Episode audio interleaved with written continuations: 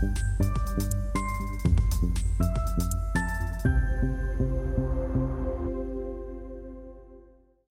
Bonjour, bienvenue sur Investir TV.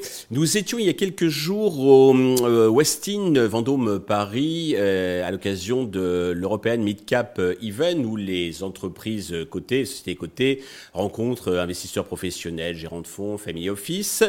Euh, nous y avons croisé Frédéric Suterlin associé chez ABO Alpha Blue Ocean qui est un spécialiste du financement alternatif qu'on appelle au CAPSA Equity Line. C'est un financement assez décrié donc nous allons profiter pour qu'il nous explique donc euh, les méthodes, donc les, dessous de, ce financement. Il l'a fait avec beaucoup de transparence, avec euh, beaucoup de pédagogie, et euh, bah, ça va permettre au public d'Investisseur TV d'en savoir plus, d'en connaître plus sur ce sujet. Nous l'écoutons. Frédéric Suterlin, bonjour. Vous êtes associé chez ABO, Alpha Blue Ocean. Euh, nous sommes ici euh, au Westin euh, Vendôme à Paris dans le cadre du European Midcap Event. Eh bien, commençons, vous par la présentation de votre société. Bonjour, merci de, de me recevoir. Alors, en effet, on sponsorise euh, cet événement depuis maintenant deux ou trois ans. Euh, on est ravis de pouvoir accueillir euh, nos clients, nos prospects, nos, sociétés, les sociétés cotées en bourse qu'on connaît bien. concernant Alpha Blue Ocean, c'est un fonds qui est assez récent, c'est un family office. on, a été, on a créé ça en, 2017. Moi, j'ai rejoint l'équipe en 2019. Donc on a maintenant quasiment six ans d'existence. Mhm. On a déployé déjà 1,5 milliard d'euros sur les marchés en investissement et on a fait une centaine d'opérations, voire même je dirais plus de 120 aujourd'hui.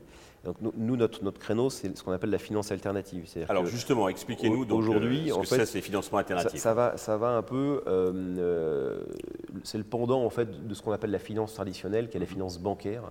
Aujourd'hui, en fait, les banques, notamment depuis Lehman Brothers, la crise des subprimes de 2008, les banques sont de plus en plus adverses au risque. Euh, les contraintes réglementaires comme BAL 3 euh, qui s'appliquent à elles, aux établissements de crédit, sont de plus en plus dures. Et donc, il y a des business, des activités qu'elles ne font plus parce que c'est trop risqué. Et toute activité risquée génère un besoin de fonds propres supplémentaires. Et avec le coût des fonds propres des banques, ça devient de moins en moins rentable. Donc, il y a des, des business qu'elles ont abandonnés. Et donc, nous, aujourd'hui, on prend un peu cette place-là laissée vacante pour financer des sociétés cotées euh, qui, ont, qui sont sur des business models risqués, donc tout ce qui est biotech, medtech, cleantech, énergie renouvelable. Mhm. Ces sociétés qui sont soit en recherche de financement pour euh, faire de la R&D du développement, soit en hypercroissance. Et donc dès qu'elles ont un euro devant elles, elles l'investissent pour continuer à financer leur croissance, sauf qu'elles ne sont pas encore rentables. Donc quand on va voir un banquier aujourd'hui avec une, une, situation non rentable, le banquier prête plus d'argent. Donc il faut bien se financer par le marché. Et donc là, il y a différentes solutions euh, et ça permet d'accompagner les sociétés. surtout, ça permet d'éviter que les sociétés déposent le bilan. Voilà, alors justement, ça c'est important parce qu'on comprend votre utilité. Simplement, ce mode de financement donc, est décrié parce qu'il a la réputation de massacrer les cours de bourse. Euh, qu'est-ce que vous répondez à cette critique? Alors, ces modes de financement existent quasiment depuis les années 2000. Ça a été importé au, départ par, des États-Unis qui, qui, avaient ce système-là depuis quelques années. Euh, ça a marché pendant, ça a très bien fonctionné pendant, pendant très longtemps, jusque en 2018, 2017-2018, où là il y a eu quelques opérations un peu emblématiques et peut-être un peu trop euh, agressive. Mhm. Donc le problème, c'est que maintenant, on met tout dans le même panier. Euh, il y a des opérations qui se passent très bien et quand elles sont bien structurées, quand euh, les enveloppes, par exemple, de, titres euh, revendus sur le marché sont raisonnables, quand les décotes sur le cours de bourse à la souscription des actions sont raisonnables, si on, on, expose au marché une solution qui reste acceptable pour tout le monde, il n'y a pas de raison que ça se passe mal. Le problème, c'est qu'aujourd'hui, dès qu'on voit euh, au CAPSA, au cas dans les communiqués de presse, euh, on a l'impression que les investisseurs et les particuliers ne, réfléchissent pas, ils vendent le titre sans, comprendre pourquoi on est là. On regarde le, le verre à moitié vide, on voit pas ce qui est aussi à moitié plein. Voilà. le problème, c'est que si on n'était pas là, euh, il y aurait eu bah, quasiment tous les dossiers qu'on finance ou qu'on a financés auraient déposé le bilan. Vous ne sauvez pas tout le monde, mais vous en sauvez certains. Exactement. On ne peut pas euh, financer tout le monde parce qu'il y, a des, malheureusement il y a des business models qui sont, qui sont, qui sont insaisissables et on, sait que même si on les finance, on n'y arrivera pas. Par contre, tous ceux qui viennent nous voir et qu'on a financé, ils ont à coup sûr évité la faillite.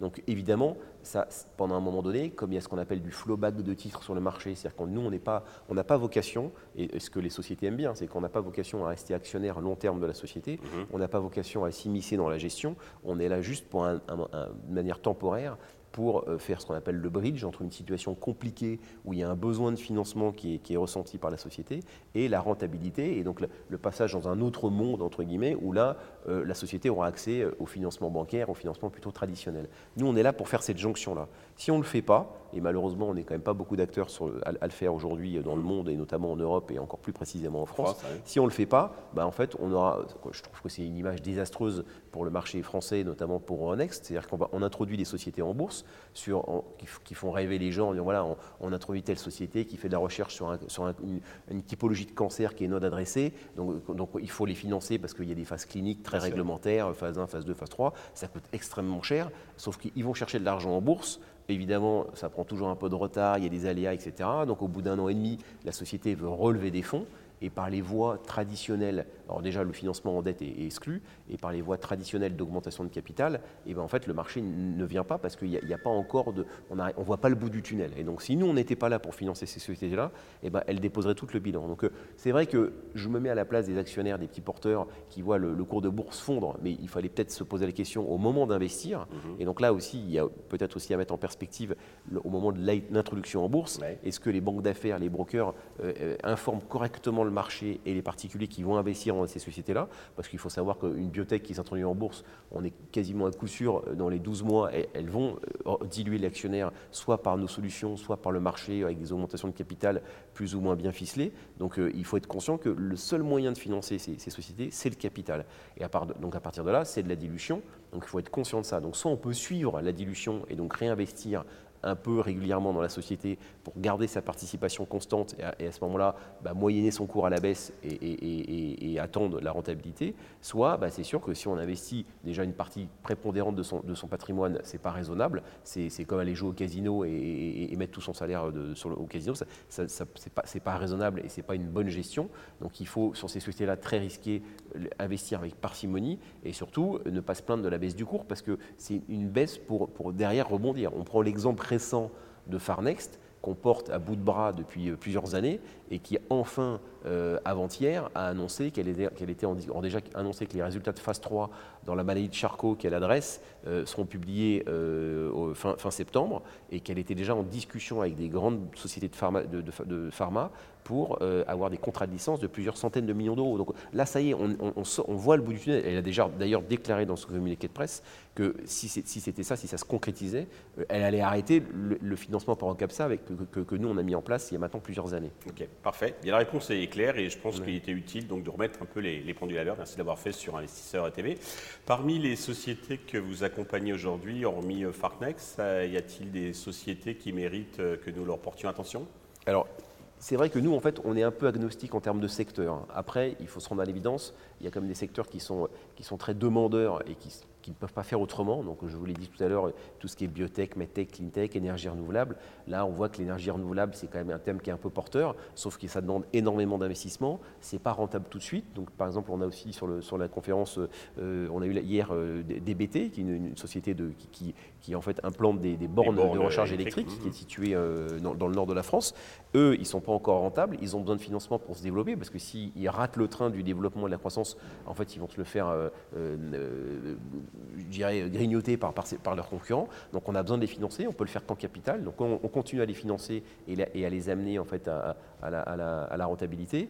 Euh, on a euh, euh, on a parlé de Farnext, on a, on a par exemple redressé aussi euh, et, évité de la faillite Europlasma. Et, euh, il y a Metavisio, je crois. Il y a Metavisio. Alors Metavisio, c'est, alors, ils devaient être là, mais ils sont, finalement ils n'ont pas pu venir. et Metavisio, c'est une, société donc pour le, voilà, il faut toujours une exception qui confirme la règle. Ouais. C'est pas une biotech, c'est pas une, c'est pas une l'énergie renouvelable, c'est du hardware informatique. c'est, de la tablette, c'est voilà, c'est l'ancien Thomson, du spin-off de l'ancien Thomson, qui est passé par Technicolor. Donc c'est Stéphane Français qui est à la tête de cette société-là, qui est extrêmement dynamique. Ils sont en pleine croissance. Eux, leur but aujourd'hui, c'est d'essayer d'ouvrir des marchés, ouvrir des pays pour pouvoir répondre à des appels d'offres, notamment étatiques, comme ils l'ont fait récemment avec l'Inde. donc, eux, ils ont un chiffre d'affaires qui croît à une vitesse euh, euh, exponentielle, mais il faut financer cette croissance. Donc là, c'est plus une problématique de financement de croissance. Et donc, on a mis en place une solution de financement qui est un peu différente d'ailleurs des, des OCAPSA, parce que c'est une solution par tranche où, on acquiert des, actions sans décote. Euh, on a annoncé le financement, alors ça porte que sur 3 millions d'euros, mais à, leur échelle, c'est déjà beaucoup. on a annoncé ça fin août. Le, titre prend plus de 25% depuis fin août. Donc euh, on voit que ça, peut-être que là, c'est temporaire, hein, parce que les, obligations convertibles, tous les jours, on a des sociétés qui viennent nous voir et qui nous disent, nous, on veut mettre ça en place parce que le point fort de l'obligation convertible, c'est que ça garantit du financement en euros.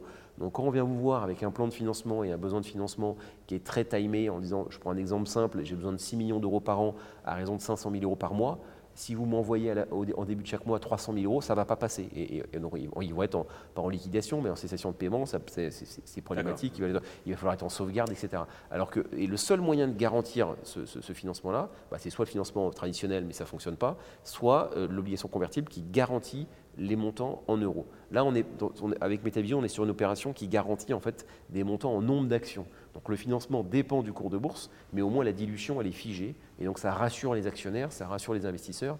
Et, voilà, c'est un peu différent, mais ça fonctionne parce que Metavision n'est pas à quelques centaines de milliers d'euros près chaque mois. Ils arrivent, à, ils arrivent à évoluer avec leur position de dette, leur, croissance et leurs besoins de, de, financement du BFR. Donc ça fonctionne. Avec une biotech qui sait exactement finance, euh, le, montant du financement dont elle a besoin de manière régulière, malheureusement, je crains que cette, solution ne fonctionne, fonctionne, pas. Il faut la faire vivre en fait avec d'autres solutions pour pouvoir diversifier ses sources de financement et avoir une, certaine complémentarité entre elles pour pouvoir euh, euh, ajuster et, optimiser au maximum son, sa structure financière. Très bien.